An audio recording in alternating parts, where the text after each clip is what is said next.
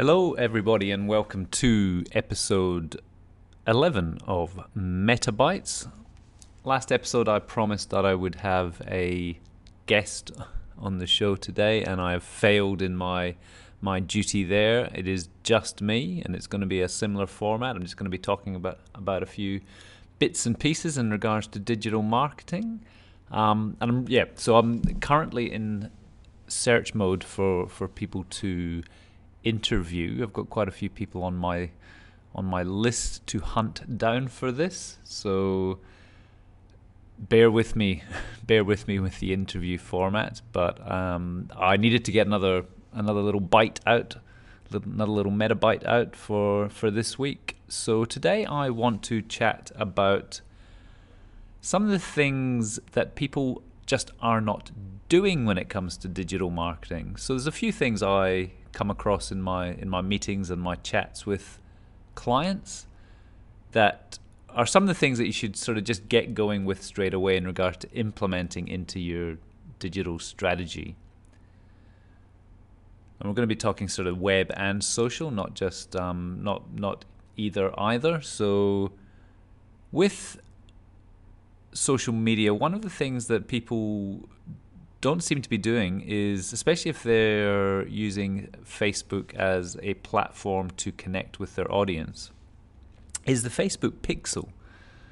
It's a little bit of code that is placed on your website that monitors monitors traffic on your website, and you can use it as um, as a way of building new audiences based on people that have already interacted with you on your website.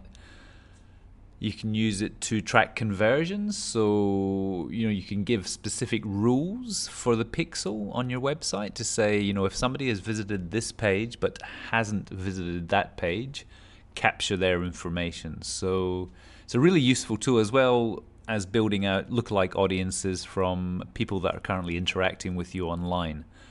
So, the Facebook pixel is a little bit of code. You can either get your developer to do it um, or it's a fairly easy if you've got access to the back end of your website. It's a fairly easy way. There's fairly easy ways, and I mean, there's YouTube videos. I mean, Facebook Business, uh, YouTube have have all the different ways to to do this. But yeah, it's a little bit of code that won't take up too much room on your site.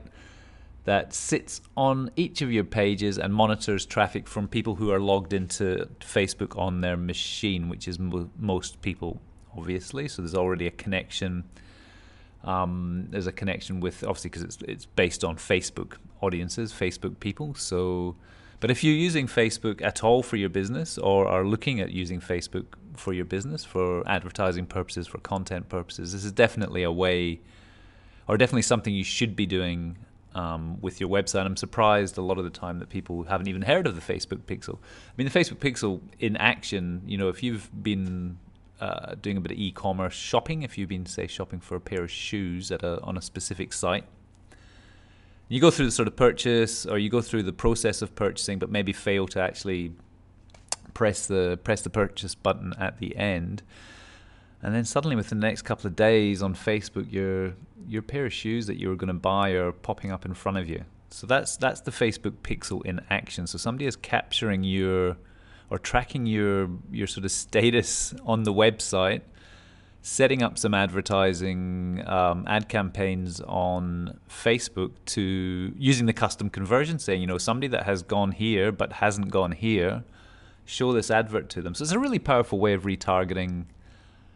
Uh, retargeting to clients that have already had a touch point with you online. So yeah, Facebook Pixel that's number one with bits and pieces that people just just are not doing just now. But if you are doing it, well done and um, keep going. Okay, number two is more web based. So, again, it's a really easy thing to implement, and that's your Google Analytics. So, you may not even, I mean, if you've got a developer who's sort of looking after your site for you, it's definitely something you should be asking them for access to. They may have it set up on their own account, or you may have it plugged into your Google Google account. But having having and actually analyzing your Google Analytics is very important to just to I mean, I mean there's, there's, so much information you can gather from it from you know the most popular pages through to the audience, through to you know the bounce rate, which is you know if people are landing on a page, are they then clicking somewhere else, or are they just bouncing straight off and, and disappearing? So it oh, gives you a lot of information that you can then tweak your site, tweak the user experience, and you know feedback is great. You know feedback on on any movement, any action on your site is really important. So definitely, if you've got a developer looking after your site or building your site, make sure you get access to Google Analytics or make sure they at least are providing you with some information that they are analyzing for you. So Google Analytics is a really, really important one as well. Um, and the other, the other one I want to talk about, which has a few sort of parts to it, is just putting out content. And that could be blog content on your website. It could be LinkedIn updates, Facebook posts, Instagram, or w- whatever content it is. It could be a podcast that you're that you're wanting to put together, something like this.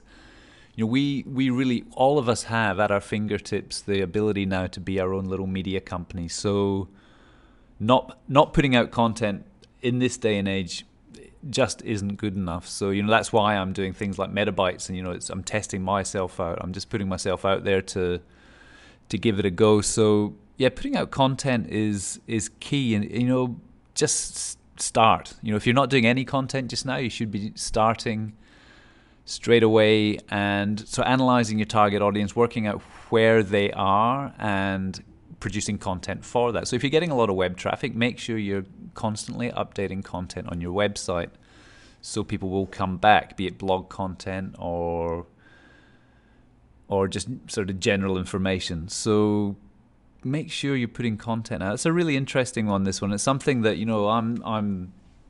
That's why I'm sort of. I'm with Instagram. I'm putting out content all the time, daily. Obviously, trying to get this audio metabytes out as much as possible. And it's just the habit of doing. So doing doing is the key with this. But sort of have it in a in a structured manner. So schedule. So maybe take Monday afternoons to schedule your, your week for content, be it LinkedIn, be it Facebook, Instagram, or blog content. Just make sure you're sort of putting it into your into your weekly schedule for your digital marketing. Um, and the great thing with content is, so say you're writing a large blog article for your website, you can use that sort of long form copy to to get other little bits of, of content for Facebook, for Instagram, you know, for for inspiration for other stuff. So you know, repurposing sort of longer form content into smaller bites that you can then spread across your different platforms is really is really important. And actually, what I should say is when you're putting out content for the specific platforms, Instagram, LinkedIn, etc., you really need to be putting out content that is specific to that platform. So obviously, um, Instagram is images, video, it's visual. Um, blog content obviously is is the written words. So you, so it's just make sure you're putting out content that is um, that is connected to whatever platform it is that you're doing. Obviously, Facebook is a lot of social stuff, um, family, you know, funny videos. There's a little bit more of a light-hearted element to stuff on Facebook, and if your audience is there, you know, you should be pumping stuff out on, on Facebook. LinkedIn, obviously, if you're B2B or even even B2 B2C, LinkedIn is a really really powerful platform, and over the last year or so, it's changed dramatically, and it's um, there's a lot of activity on, on LinkedIn, so keep a keep an eye on that space with, with LinkedIn. And you know, if you deal with any businesses at all or, or people within business, that is the platform you should be you should be concentrating on. There's a lot of powerful elements of, of LinkedIn. So I think I've dribbled on enough for today, but I just wanted to give you a bit of an overview of things you may not be doing in your business. Facebook Pixel, content, and analyzing your traffic on your website. These are maybe three things that you know if you if you're doing one of them, great, but get the other two implemented straight away. I think the most important one for if you're going to choose between making sure you're building your audiences using the Facebook Pixel content or um, analyzing traffic, I'd say content.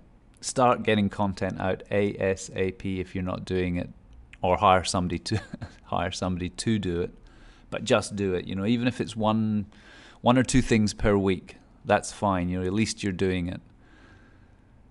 So, I'm going to finish off for today, but thank you very much for listening to episode 11 of Metabytes. And I promise I will have an interview with somebody over the next couple of weeks.